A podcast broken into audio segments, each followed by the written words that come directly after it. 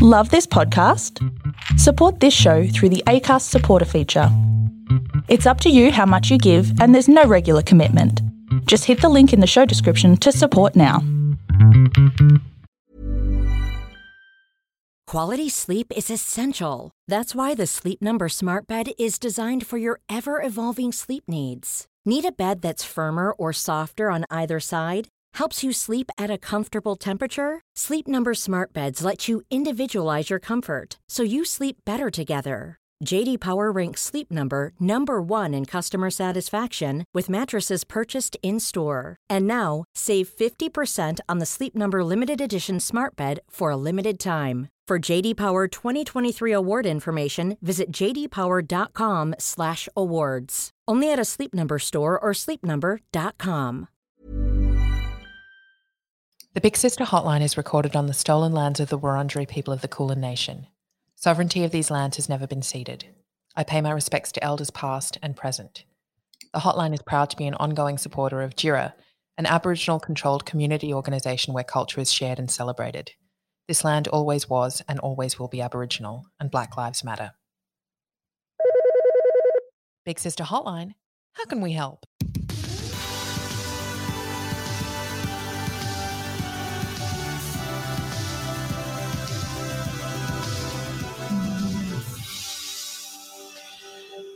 Hello, dear listeners, guys, gals and non-binary pals. You're listening to The Big Sister Hotline, a weekly podcast offering frank, funny and feminist advice on life, love and whether or not you should break up with your no-good Nick boyfriend. Spoiler, as we know, the answer is always yes.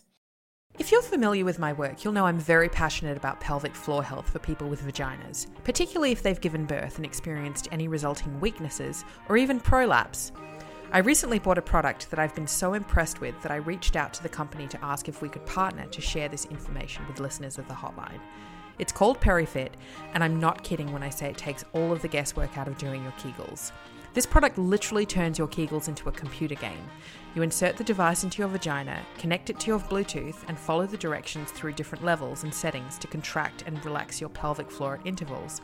It has different settings for your needs, from postpartum to stress incontinence to simple maintenance. And yes, regular use of it can help prevent a prolapse. You can order Perifit at perifit.co. It comes with a 100-day money-back guarantee, a 5-year guarantee on its battery life, and quick and discreet delivery. Not that we should have to be discreet about something so essential to our health. I use the Perifit anywhere from 3 to 6 days a week, and I've noticed a measurable difference in a matter of a few short weeks. And when I say measurable, I mean the program itself tracks and stores my stats so I can see the improvement in real time. Best of all, no more leaks. Try Perifit at perifit.co and squeeze your way back to confidence. I am very excited to welcome to the hotline this week our guest. She is an author, an activist, an educator. Her book, Fixed It, Violence and the Representation of Women in the Media, is a fascinating, searing insight into the way men's violence against women is minimised in mainstream media. Her Fixed It project has become instrumental in providing a language of media literacy to people who can see the stark absence of it.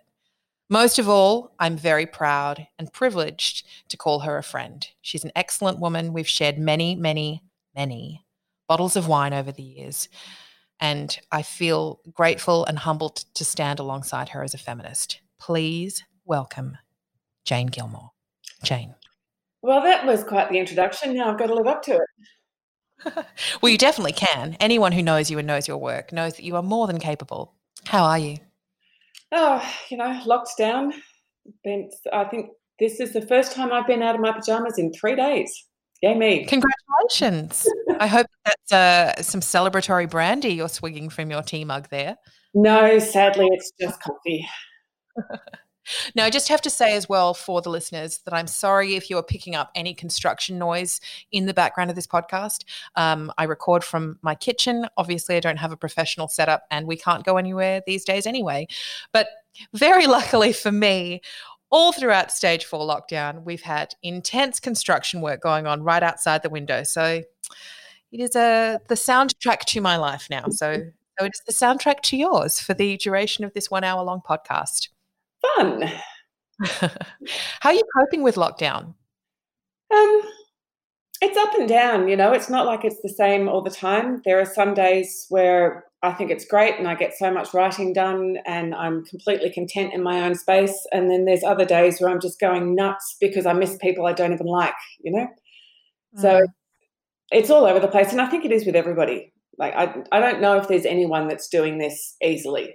Some people are more easily than others, but it's not even just about the now. It's what happens when I get out? I've lost all my work. So when's that going to come back, and how is it going to come back, and how am I going to be different and be able to go back, and can I still do the things I used to do? You know, there's all those questions that at the moment there's no way of answering them. So that one, if you think about it too much, can get on top of you. I went for a walk this morning with a friend of mine who I haven't actually seen all throughout lockdown, all stages of it, you know, all 20 years of lockdown. And we finally caught up and went out for our prescribed 1 hour long exercise session. I mean, she just lives around the corner, but, you know, we haven't seen each other until now. And she was talking to me about re-entry syndrome. And it's my friend Jill Stark, actually, who some people might know as an activist around anxiety and wellness and sobriety. And she will be coming on the podcast at some point. But we were talking about re-entry syndrome. And she was saying that, you know, with people who've spent significant periods of time in, say, Antarctica working, you know, as scientists or researchers. And I suppose as well it would account for people who've, you know, say been astronauts and returning to Earth from the space station after months away, that the mental adjustment, the re-entry process that people have to go through is actually pretty significant. And that's something that it would be interesting to look at New Zealand and other places around the world which have had such significant lockdowns and what that re-entry into socialisation is like for people afterwards, because that's something I think about just in terms of the emotional perspective. How will we all know how to be in large groups of people? Well, I don't know that there's been anywhere that's locked down the way Melbourne has, the way we went through the first one with the whole country and then the second one that's so severe and going on for so long with such a short gap in between it. And it's interesting you talk about the re-entry thing, because I was saying to a friend the other day that I'm starting to feel institutionalised, that now when I do go outside, I don't like it. There's people around and there's too much space and clothes are just uncomfortable and I want to just be at home because that's where I spend all my time, and I'm so used to it now that going other places feels weird. And I can see how after, what is it now, like you say, 20 years of this with that little break for a couple of weeks in the middle, that's what I was saying before about I don't know how I'm going to come out of this and be the same person and do the same things. That will I still be able to get up and stand in front of 500 people and talk confidently the way I used to, when now I don't even talk to one person? You know, I've got no idea what's going to happen when we come out of this, and sometimes it can be really scary. Mm.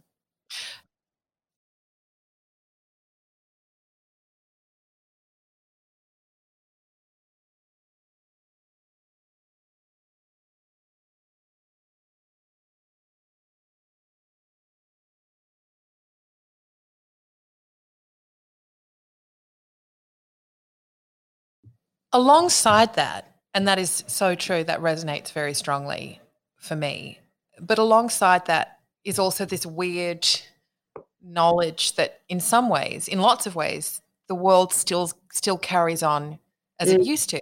And in particularly in the work that you do, I mean, to put it bluntly, men are still hurting women all over the world, and you're still being confronted with headlines that you need to fix in order to change the language around men's violence against women? Well, as we know, men are actually hurting women more in lockdown than they were beforehand, for all the reasons that I'm sure you've gone into in other podcasts about why women are so much more at risk from violent men now. It was interesting with the Fixed It stuff over the time over lockdown, and it really clarified something for me that I sort of knew beforehand but really made it stark, was that so much of Fixed It is centred in crime reporting and court reporting, because that's how men's violence against women is reported. It's a crime. And there's a lot of violence that men commit that is not actually a crime. And the other problem with it, of course, is that it takes a single moment in time, just one incident, whereas domestic abuse is not just one incident. It's an ongoing long-term pattern of behaviour. And because the media reports it just as a crime that's in court or the police have been to, breaking news, that kind of thing, they're focusing on one incident They will often report the excuses that perpetrators make to pretend that their violence wasn't their fault or their choice, which it always is. And it removes everybody a bit from the realities of men's violence, and it makes it even more understandable that people who haven't experienced it themselves don't understand what it is. Mm. And I had a bit of a breakthrough and had more sympathy for the why doesn't she leave crowd, not because I agree with them, but because I can see how you would think that if you've never experienced it yourself, because how else are you getting your information about this kind of stuff, if not from the media? And the media is so bad at reporting it and explaining it and putting it into context. So let's just take a step right back to the basics of this for anyone who is not familiar with the Fixed It project, which if you're listening to this and you're not familiar with it, then I really strongly urge you to buy Jane's book, Fixed It, because it's not only an incredibly important read, but it's also, it's once you see this stuff, you can't unsee it. Mm. So let's go back to the beginning and explain what Fixed It is, how it came about, and how it's evolved. Apologies to anybody who's heard me tell this story countless times before, because I feel like it's almost like a poem I say now that I've just memorised. But it started about 5 or 6 years ago, a bit longer I think. I was writing about men's violence against women, and I was writing articles about the way the media was reporting it and getting no cut through at all. And then I was on a tram one day coming home from somewhere, and in my Facebook feed an article came up with a headline saying, Townsville police say selfie leads to stabbing murder. And I looked at it and thought, selfies don't cause murder. Selfies have never caused murder. There is only one thing that causes murder, and that is a choice to commit murder. So instead of writing something about it or yelling into the abyss, I pulled up one of those apps on your phone that you're supposed to use to make yourself look 10 kilos lighter and 10 years younger. And I crossed out the headline and rewrote it as something that I think now I would understand was completely sub judice contempt. Man's choice to kill a woman causes murder, and sent it out to social media.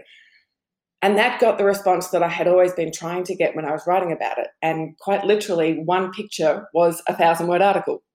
So I realised the power of an image that you can take in like that, that shows you what has been said and what should be said and where the differences are. And while I still put explainers in all the posts, I know that a lot of people don't read them, because I'm 5, 6 years later, I'm still back to every day now.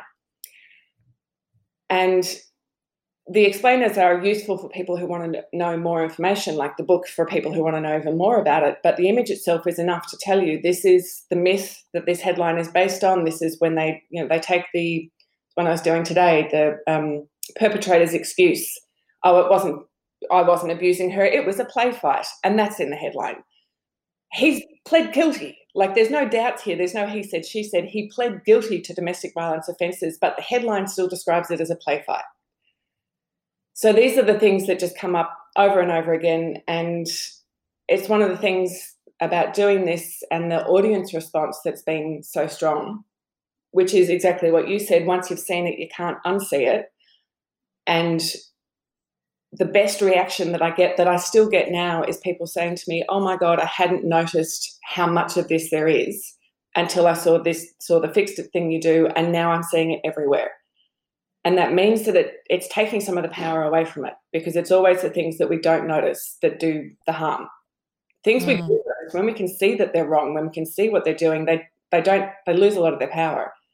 But when we don't notice it and it just filters through into your head and you don't even know that it's reinforcing all those myths, that's when it really does damage. You know, it's so easy to feel really helpless in the face of such overwhelming not only the overwhelming kind of awareness of men's violence against women, but also that sense that how can you as a single person in the world do anything material to change it? And it's very easy to get kind of overwhelmed by that and sort of throw your hands up and go, well, I can't do anything about it. I'm not being provided with any solution, so I just don't know what to do. But as you said, by presenting people with a picture and a very simple kind of framework around how to understand exactly what this looks like, it empowers people to be able to spot it for themselves. And so one of the things, obviously, that you experience, which is true of any kind of transformative effective social media campaign like Fixed It is that you now have people submitting things to you. Fix this headline, fix this one. So people are empowering themselves to be active in doing that work and in complaining about headlines. And I feel like since you've started the project, and it's gone alongside growing discussions around men's violence against women and people's willingness to have that conversation. But it's a lot harder for stuff like that to slip under the radar because the backlash from the public to mainstream media is becoming more pronounced. And I want to read out one of the headlines that you fixed the other day, and just a content note on this, that it is references the murder of a woman and obviously all murder is very traumatic, but a particularly egregious form of it. So the headline was, "Teenager accused of Newman wheelie bin murder to face trial in February." And you fixed it by simply crossing out Newman wheelie bin and changed it to woman's. "Teenager accused of woman's murder to face trial in February." And your annotation on it is, "She was a woman and a person, not a goddamn wheelie bin. What is wrong with you?" It's so stark when you see it laid out like that. But one of the frustrating things that I know you and I both experience is that it's still happening. How, after all this time, after all of this community sentiment, after the success of projects like Fixed It and the public doing that work for you, how are journalists still making these mistakes? Is it willfulness? Is it just laziness? Or is it just that people keep entering the profession and having inadequate training? Because the profession, and as a reflection of society itself, just ultimately doesn't really care about women. Look, I think all of those things are true of some people, but the reason that I wrote an entire book about this is it's not a simple thing. Like, it's the reasons this happened is so complex.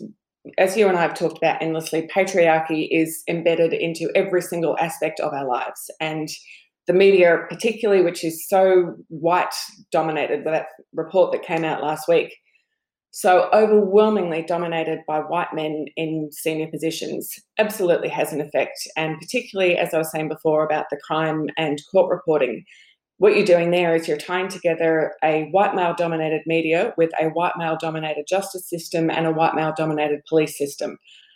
And they're all really tied very, very closely together in court reporting and crime reporting.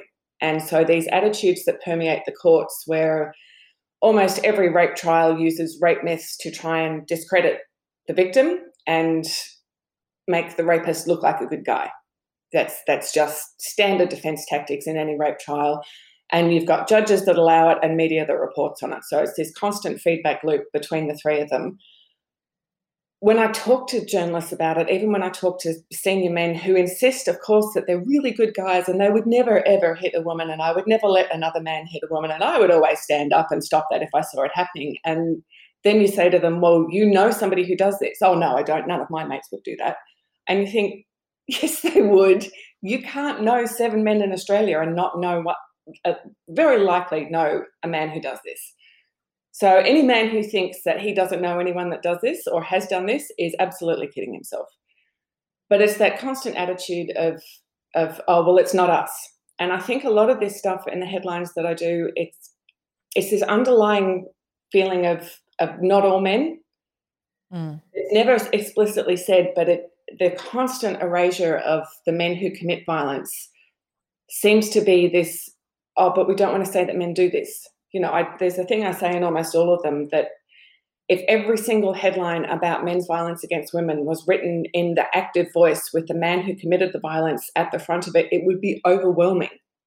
Like, it would just never stop, because it is overwhelming, because the amount of those crimes that happen is exhausting.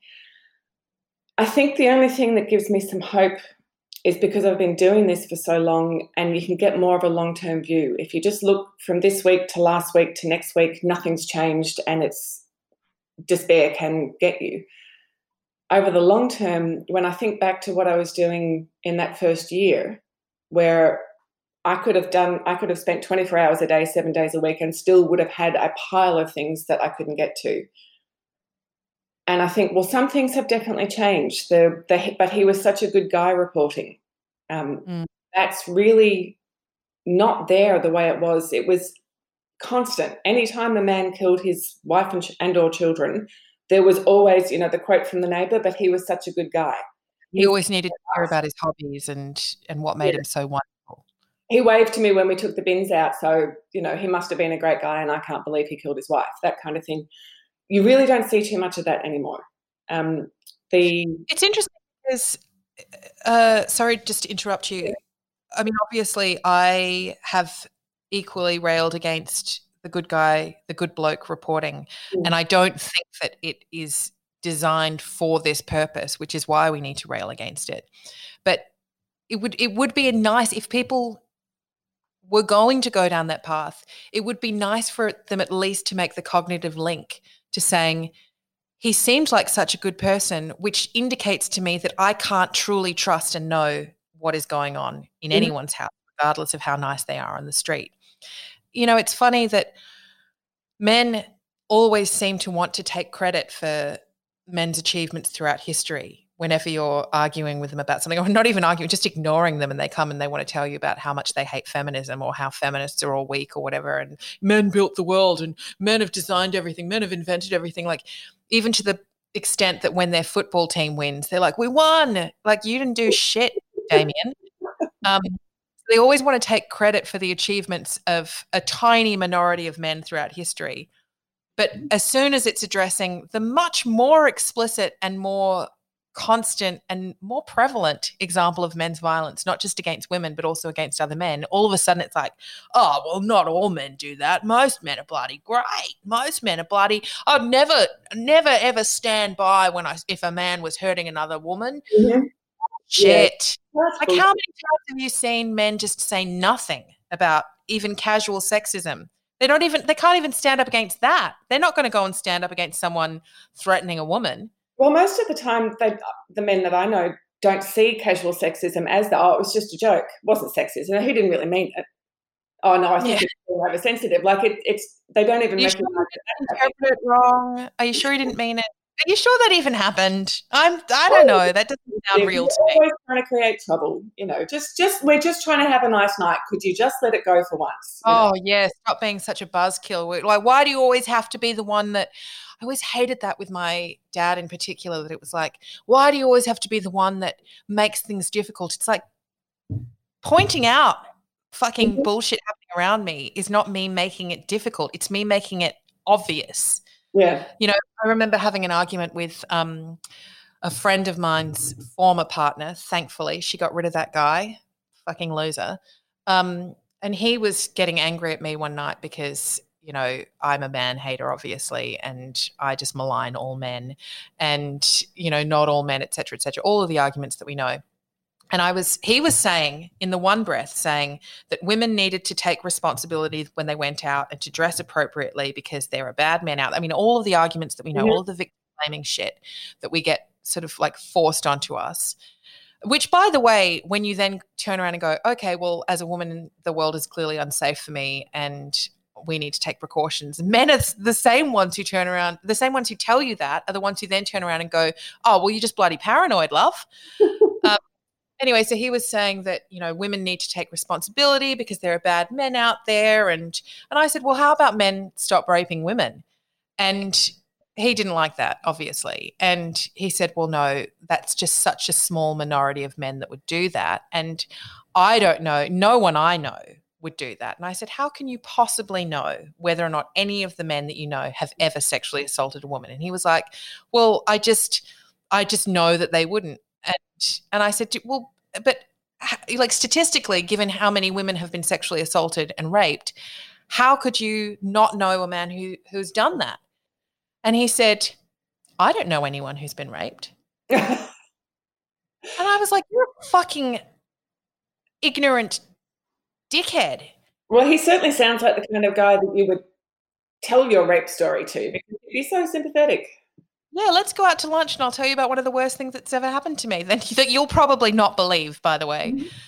Mm-hmm. And I just thought that, like, how can you – this to me indicates the massive difference between men and women in having these discussions is that if you're a man and you can make it to your mid-30s and think that you don't know a single woman who's been sexually assaulted, you're not asking women You're not asking the women that you claim to love any kind of questions about their life, but you're also not making yourself the kind of man that would be, that they would feel safe to tell those things to. So men should reflect on that. And I would suggest possibly even deliberately stopping any of the women that are close to them telling those kind of stories, because, again, I mean, I wasn't even out of my teens before I was hearing those stories from my girlfriends. So now it's almost at the point that sometimes, you know, it's a joke. Like you can't always try to make a rape joke. That's difficult. But when it's the woman who's been raped and she's sitting there with a glass of wine and she's making that joke herself, you got to let her make it. But I sit there sometimes and listen to those women and think, Jesus, the bar we have for men is so fucking low that I'm listening to this woman making this joke. And somebody said to me afterwards, wow, our male friend who was sitting there was so great that night, wasn't he? And I went, why? What did he do? And she said, well, he didn't say anything. Like, he didn't try and argue with her or anything. And I was just thinking, hang on, where's the parade? Yes, somebody a big jar of cookies. Now, I'm not saying he is a bad guy, and I think he was, you know, there was a lot of women there just staying quiet. But, like, that's the bar? He didn't actually make a cunt of himself, so yay him, you know. And the other thing that I just wanted to say too about the not all men does not mean I'm defending all men. Not all men means I'm defending me. I wouldn't do that. I'm not that kind of guy. And when you're talking about men, you're talking about me, because I am the hero and the center of every single goddamn story I've heard. So what you're saying is me. And that's why they get so angry. That's why the not all men crowd are so furious, because they hear it as you're talking about me. And they claim to be defending all men. They're not. They're defending themselves. Mm. Oh, that's so true. And I made that point actually in I'm going to sound like such a wanker here. I made that book in one of my books. So I can't remember which one. You are, but yeah, because white men in particular, and white straight cis men especially, have always been the center and the hero of any story. That if there's only one man in the story and he's a baddie, then they think I'm the baddie, and that's me. Because I don't want to be the baddie, and you're not acknowledging. That's why so many men responded so supportively and positively when the news broke about Brock Turner raping Chanel Miller, and she wrote the most powerful essay in BuzzFeed afterwards. And, you know, obviously her words were incredibly moving and illustrative about, you know, her experience and what he'd subjected her to. But I also think it was because there were two Swedish cyclists, men, who came past and quote unquote helped her, that men following that story were able to go, well, in this situation I'd be the cyclist. Yeah. And also the power of male testimony, that it was two men who saw it happen. And so therefore, like, it's an immutable point. It must have happened because two men witnessed it. Yeah, if those two cyclists had been two women or two non-binary folk, could you imagine if they were two trans women? Could you imagine the reaction to that? It's because women are not reliable witnesses to their own experiences. Only men are. I can guarantee you that if it had been two women who'd seen it, then we would have been subjected to all of these disgusting conspiracy theories about how it was a revenge plot. You know, any kind of, like, sort of backflip that men in general have to kind of reach for to make sure that we all know that women lie. And they'll do it. Like, the least likely scenario is, of course, the one that makes them feel the most comfortable. And, you know, you mentioned rape, sort of quote unquote rape jokes before. Now, I'm of the view that a clever joke that kicks up instead of kicking down can always be a way to make an effective political point. Mm-hmm. And I think that if you have survived something traumatic and you're the one making a joke about it, then you're in a position to be able to do that, because you are obviously making a joke about rape culture, as opposed to saying, ha, hilarious joke about rape that makes me align myself with a rapist. And don't you think it's interesting that so many men, not just the ones who stand on stages and tell incredibly disgusting, violent jokes about the sexual assault of another human being, but also the ones who sit there and laugh at it, will turn around and defend those things by saying, oh, but, you know, we need to be able to joke about traumatic topics. It's how we alleviate stress around them.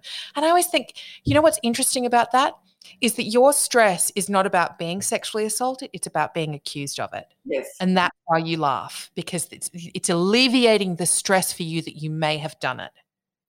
And my question is always, well, why are you stressed about that? Why are you so defensive about that? Why are you so concerned that people are going to perceive you as a rapist or an abuser? Because, you know, apparently not all men, and there are some men who don't need to get defensive about that. And I look at the differences and think, well, why is that bloke able to sit there and go, yeah, that's just fucked, isn't it?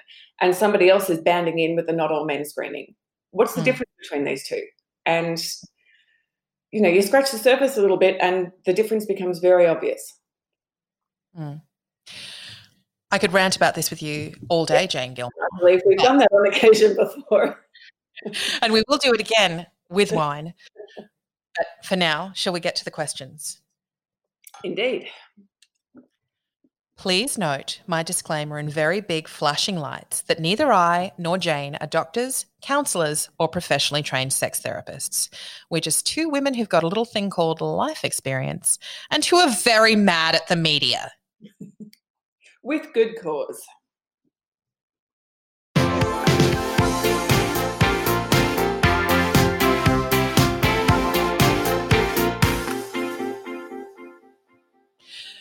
Hate to be hated writes, I'm having a little bit of a life crisis and would really appreciate some of your big sister wisdom.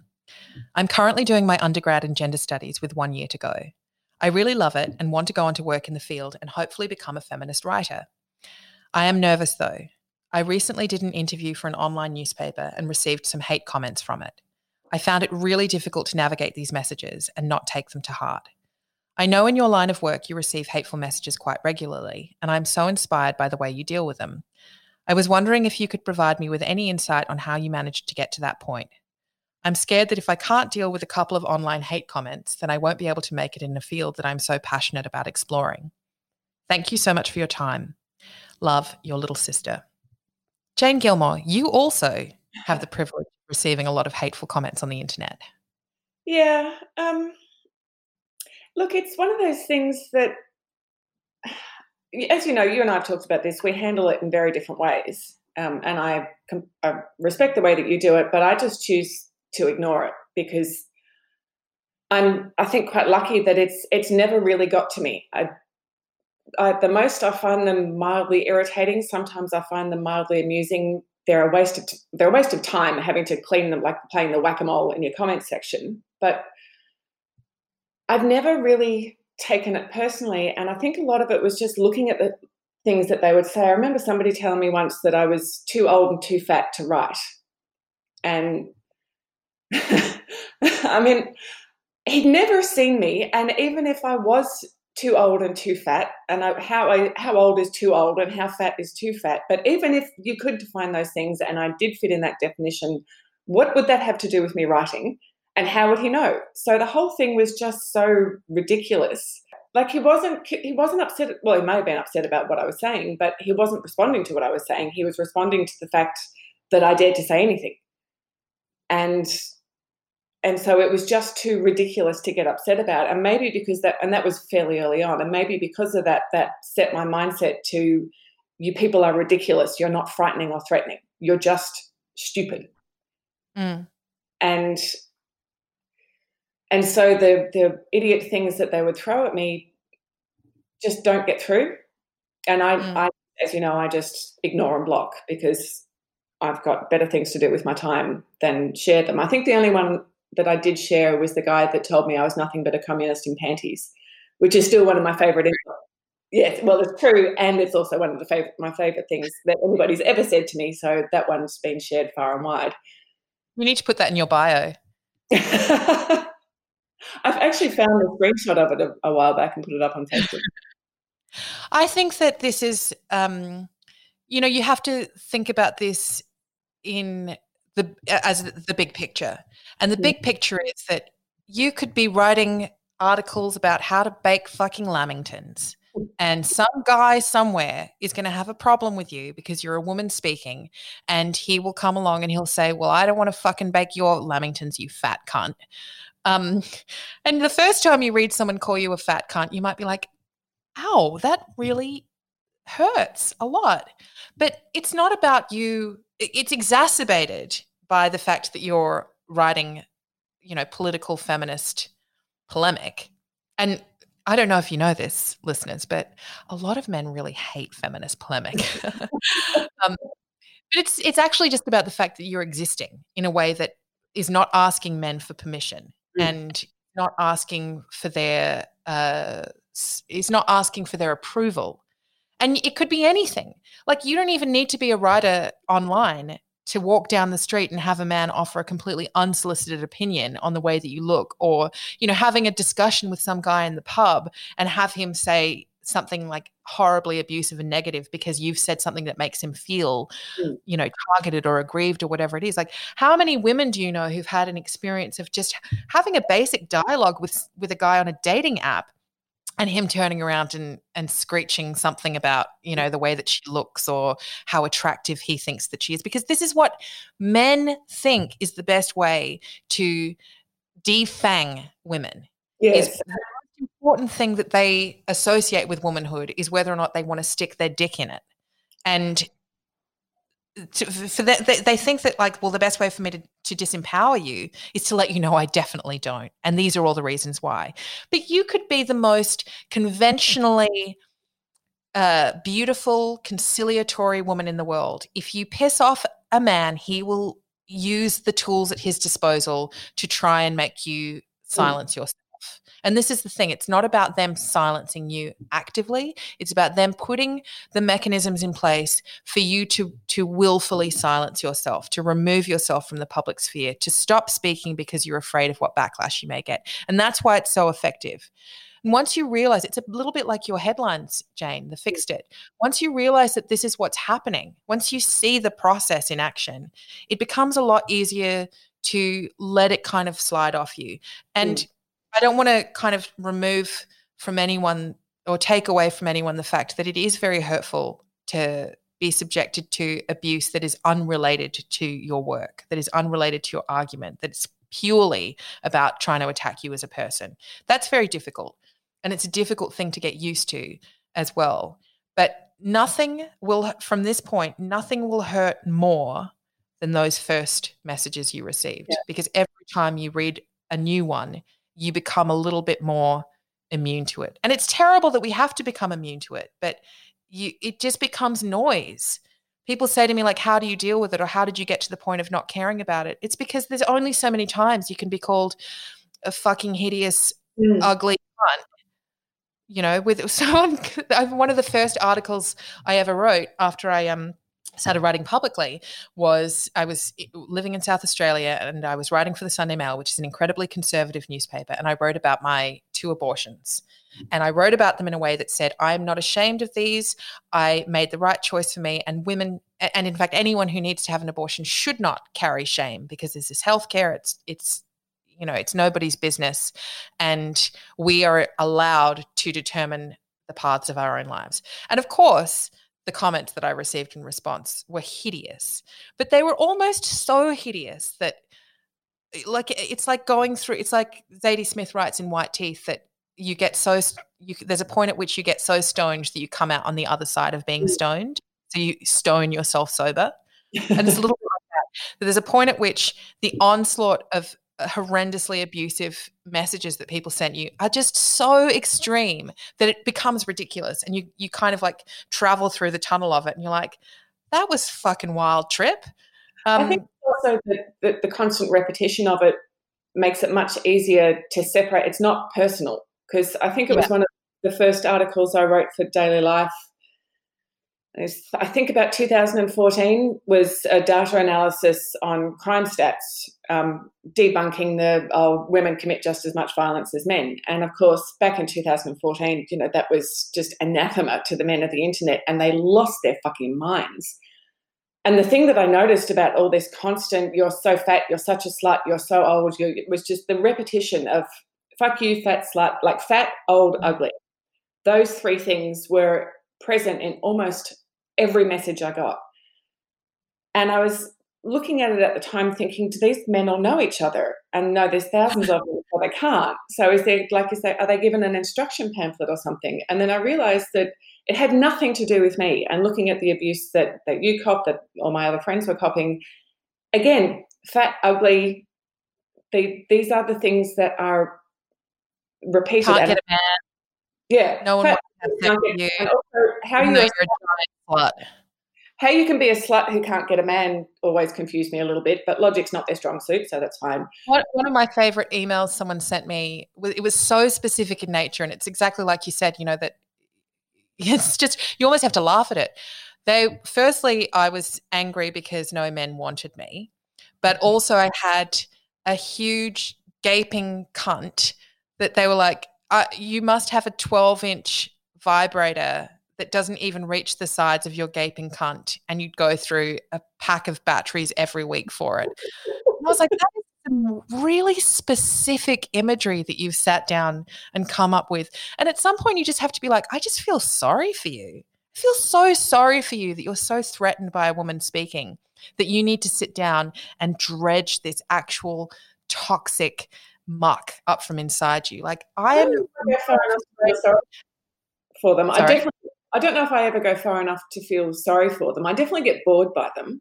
And to go back to your woman who asked the question, that this was her first experience of it. And if you think back to when you and I were getting our first experiences of it, I think it was quite a shock then.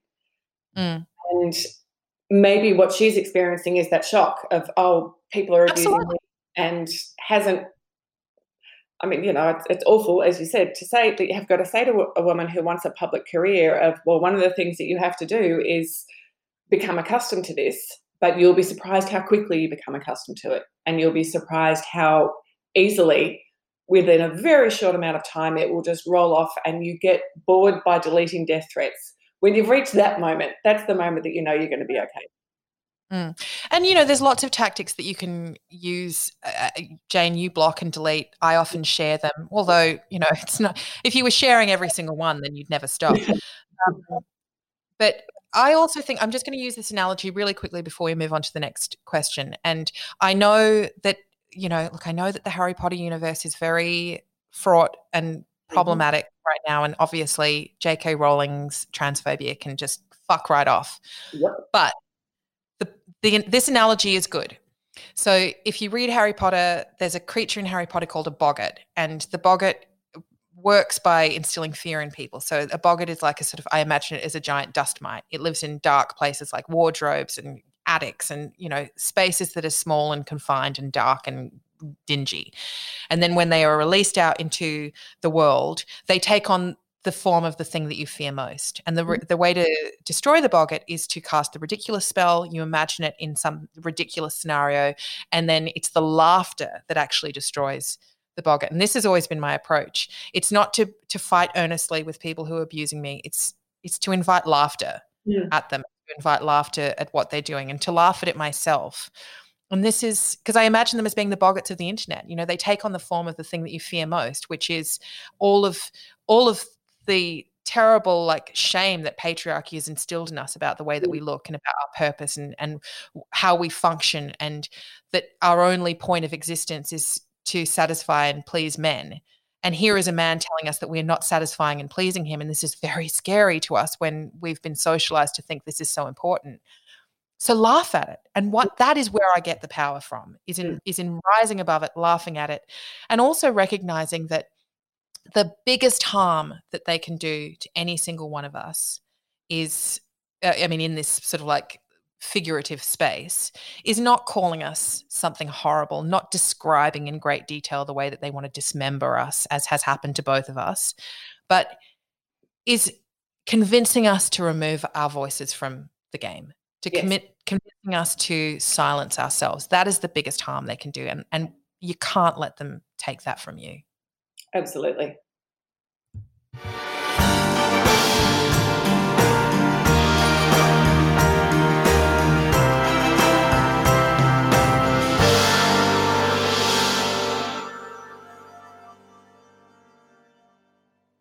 Helpless friend asks, Dear Clementine and Big Sister Hotline Potty, 2.5 years ago, after several years in heavy labour construction, I had a work injury that has left me with a rare neurological illness.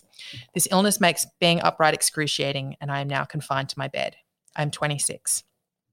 This is quite a long letter, so I'm going to summarise some of it. The letter writer goes on to say that she had to move 3 states away from every person and thing that she knows to live with family to take care of her, and she is grateful for this, but it's separated her from physically and geographically from some of her friends who she recognises are in toxic relationships.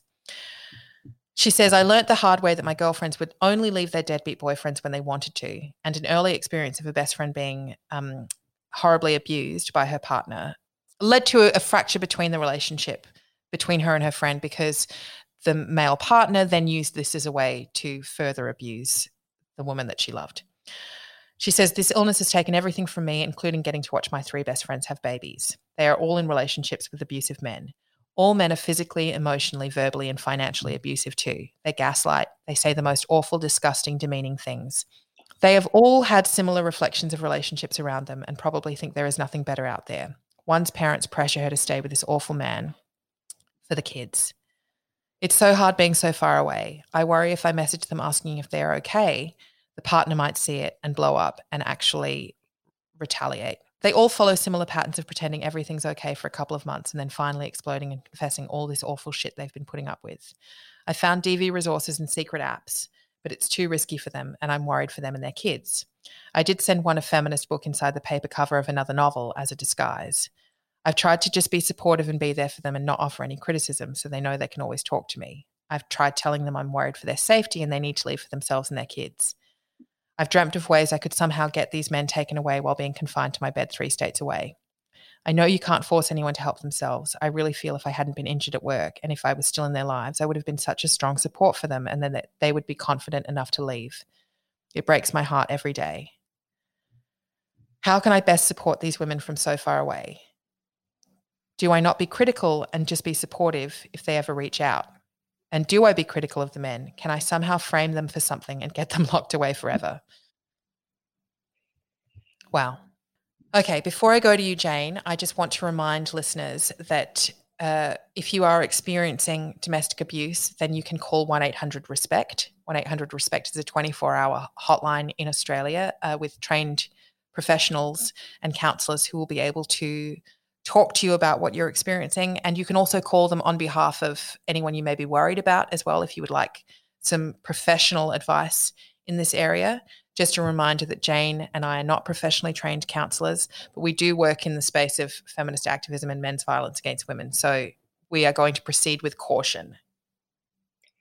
Yeah, look, it's a really difficult one because, you know, as you said, and you're right, we're not experts in this and we're not qualified to give advice. I guess the only thing I can say is just share my experience of it. And I've been on both sides of that line where you're sitting outside looking at somebody else's toxic relationship and you know that if you try and tell them that this is what's going on, they'll get defensive.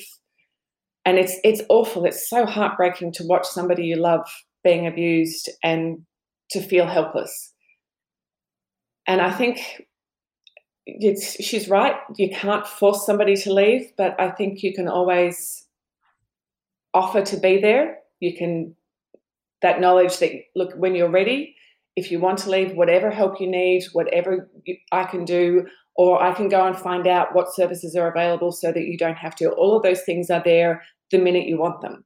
And even if you change your mind, that's okay. Come back again. Keep coming back until you're ready to do it. Because when it was me, when I was on the inside of that relationship, I remember thinking at the time that there were parallels to addiction in the way I was behaving, in that denial, that sitting there with a voice somewhere from the back of your head screaming at you saying, this is so bad, this is so awful, this is not who you are or who you wanted to be. Why are you letting this go on? And I couldn't hear it because there was too much noise in my head, and all I was focused on was the constant trail of breadcrumbs of just try a little bit harder, go that little bit further. You've invested so much into this now. If you give up now, all of that's wasted. Keep trying, keep trying, keep trying. And that's, you know, that's the cycle of abuse and the way manipulators work. And people would say things to me sometimes that would be jarring, because this constant story of, oh, people don't understand us, they don't know what he's really like, he's only showing his true self to me, there's hope, we've just got to try a little bit harder, I've got to work a little bit harder. And somebody would say something that would jar that, and it was threatening. It was threatening to everything he told me about who I was and everything I was trying to make myself believe. And so I would alternate between getting angry and then having those moments of thinking, oh my God, they're right, I'm doing this, I've got to stop, I've got to get out. And so having somebody say that can help, because maybe without that I never would have got to the point of understanding that, even if I couldn't respond properly to it at the time. But because it was like a little drip of just every now and again, this is not okay, it did build up, and eventually I was able to break that addiction and get away from it. And, you know, like giving up smoking, for weeks after I left, for months after I left, I would have cravings of wanting to go back to that. Mm. And it wasn't until I was far enough away from it that I could look at it and go, oh my God, I was so miserable. That was so awful. I was so tied up in knots all the time. And those moments where somebody said something to me and they would get so frustrated because it looked to them like I wasn't listening and I wouldn't do anything, they did actually make a difference. It just, I had to be ready to face up to them and to be ready to leave. So it's not that, I don't think it's true to say that every time for this woman to feel that she's not doing anything, because I think she is. But I think she's also right that you can't force it.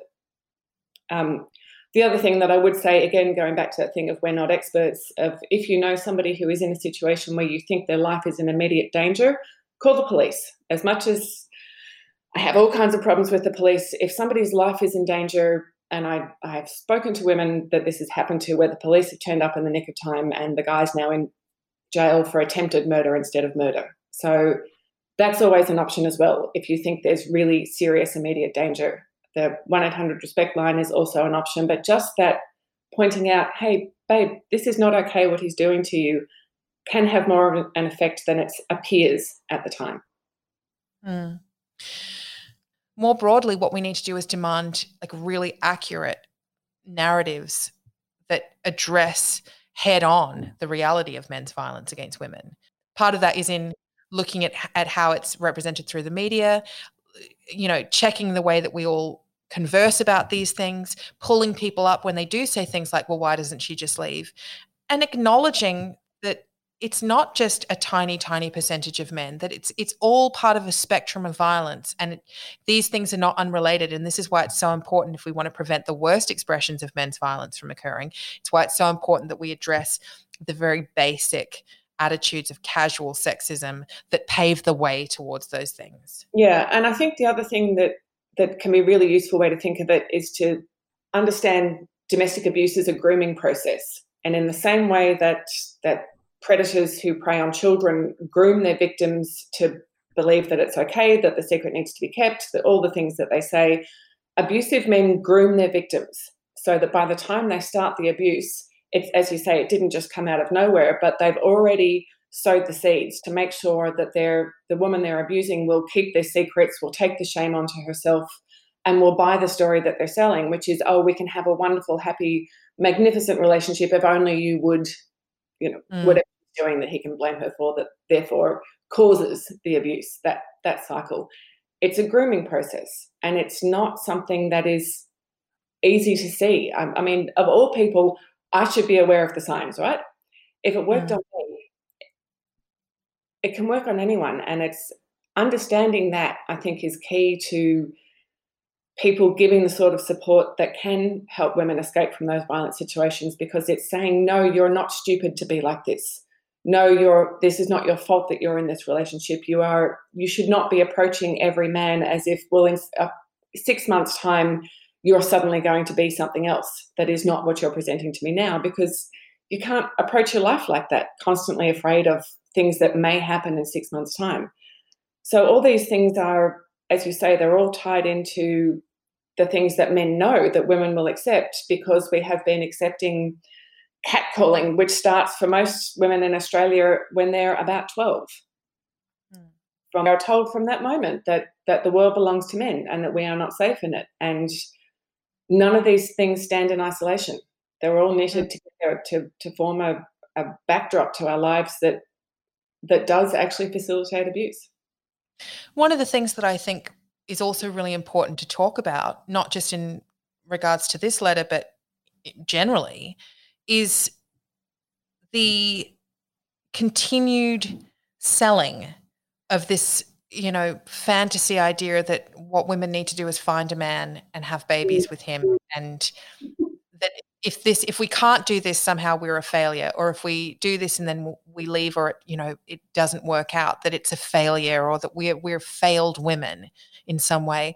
I think that causes so much harm, and it's not just harm to our self-esteem and to our aspirations, but it also is a very key part, I think, of what enables men to lay traps for women in this way.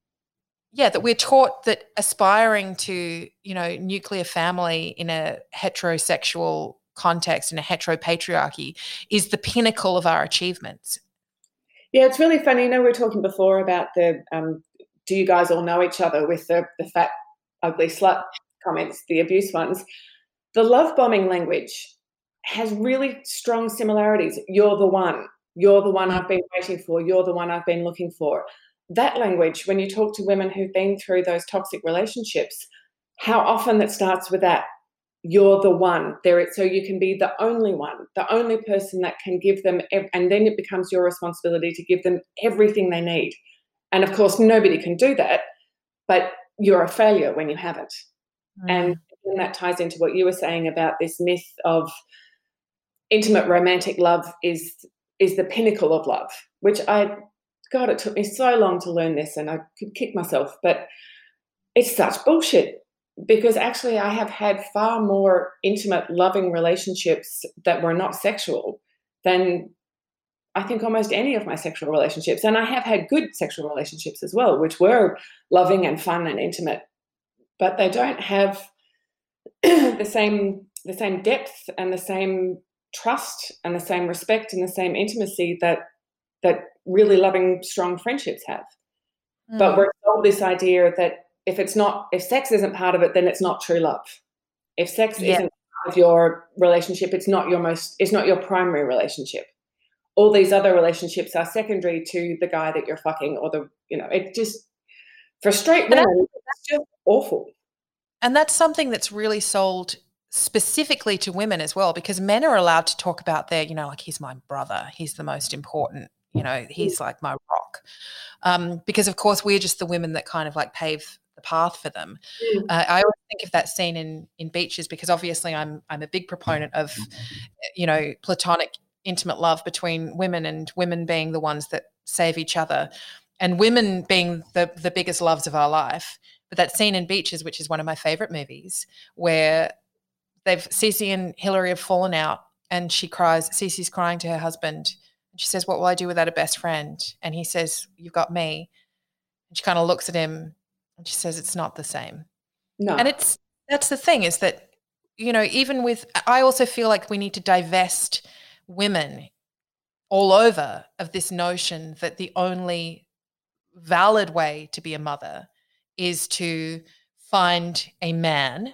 Obviously, it's incredibly homophobic, but to find a man to become a mother with, to validate that motherhood. Whereas actually almost every mother I know, if she were provided with the right support systems and the right, emotional support, the right community support, and the right financial support, would enjoy mothering a lot more by herself, with shared care probably. But, that I think actually that also traps women, because they think that the only way that they can have the family that they want is to kind of fit into that nuclear model.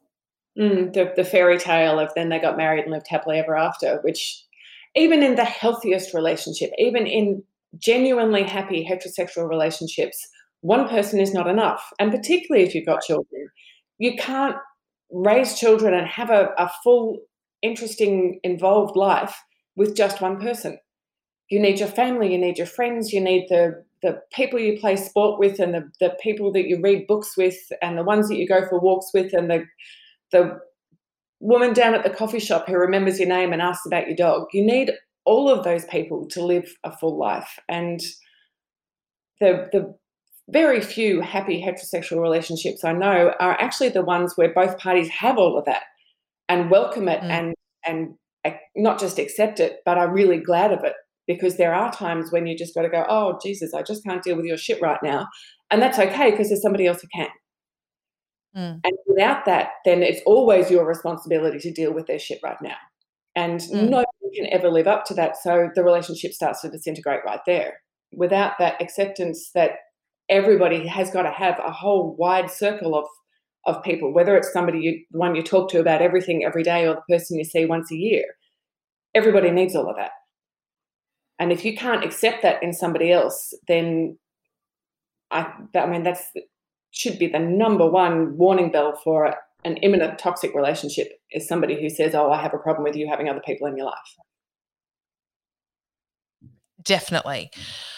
It's interesting that you mentioned before that if someone like you could experience this, then with all of your academic knowledge, that obviously it's a lot more complicated than people want to think.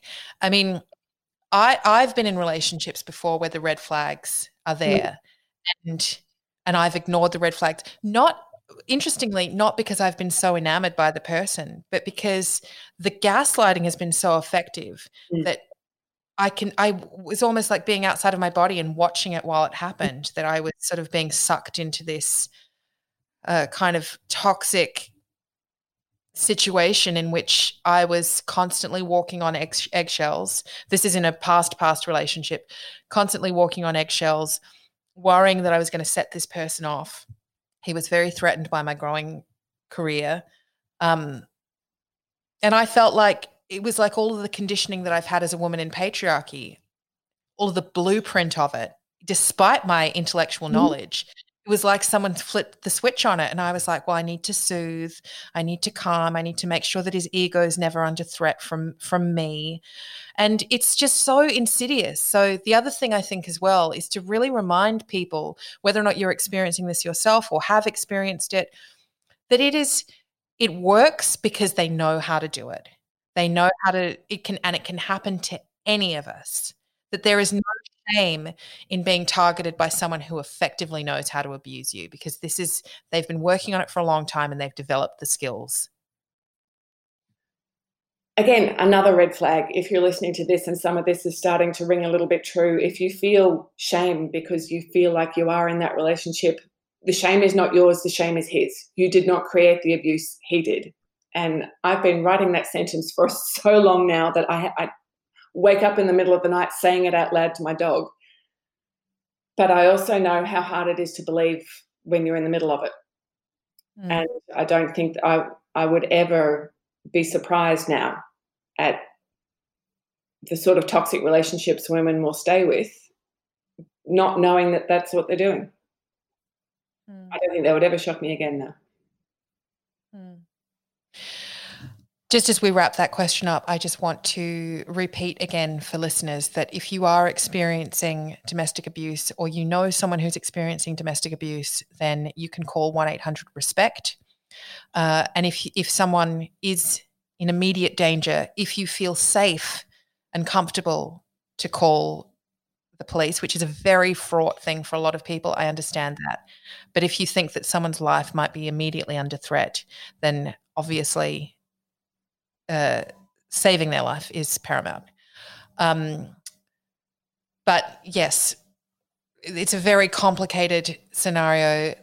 To sort of summarize the advice for that little sister, the best thing that I think we can do is to let the people we love, who we worry about, know that no matter what happens, we are here for them if and when they need us, and that they will. You know, they don't ever need to apologize for how long it may take them to get there.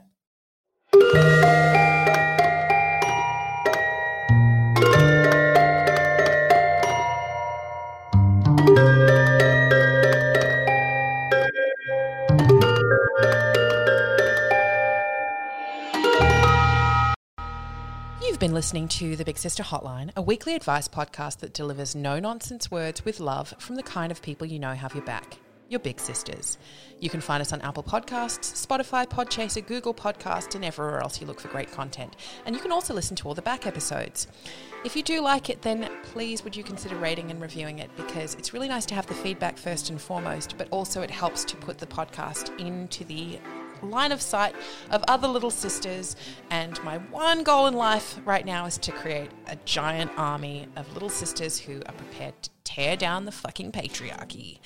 If you enjoy the hotline, you can support the ongoing making of it at my Patreon, which is www.patreon.com/ClementineFord, where pledges of more than $10 per month receive access to a bonus monthly episode of the hotline, only available for download to subscribers. And I will say that this month's bonus episode is going to be with Teddy Dunn, who is a former big sister. Teddy is a trans man who will be joining me to have a special 1 hour discussion about masculinity and feminism and unlearning a lot of the tropes of toxic masculinity. So if you're a Patreon subscriber, then you get to listen to that. If you have a question you'd like answered, you can submit it to bigsisterhotline@gmail.com. And don't worry, all submissions are treated as totally anonymous. We're big sisters and we've got your back.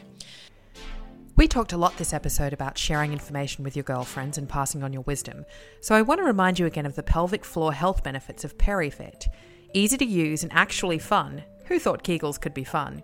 It'll have you jumping for joy on a trampoline in no time. Find it at perifit.co. My guest this week has been Jane Gilmore, writer, activist, drinker of wine, excellent feminist, a communist in panties, and a great friend. Jane, what's up next for you? I'm actually working on some fiction at the moment, which I've never written before, but lockdown has prevented a lot of the research that I wanted to do in the next book, so I thought I'd give it a try, and it's turning out to be a lot more fun than I expected. Is there any possibility that we'll see this fiction published? Oh, I hope so. I definitely hope so, but I mean, as I was said at the beginning, who knows what's happening in the years to come. The publishing world's been affected like everything else, but certainly I hope so. And look, I've written it all now. If nobody else will publish it, fuck it, I'll do it myself. I've done that before and I'll do it again. Yeah, well, this is the way of the future, isn't it? It's all sort of self-publishing and self-actualization. Jane, thank you so much. We normally answer about three questions, but because those two questions in particular were quite, they were very specific in nature, and we wanted to take care, especially with that second question. Thank you so much for bringing your expertise, and not just your professional expertise, but also your personal experience to the show and to the answering of these questions. Thank you so much for having me, Clem. As always, it was a pleasure. Remember, there's no topic too thorny and no question too weird for the Big Sister Hotline. We're here for all the questions you don't want to ask your therapist, especially now that it has to be over Zoom. So contact us instead, the Big Sister Hotline. The phone lines are open.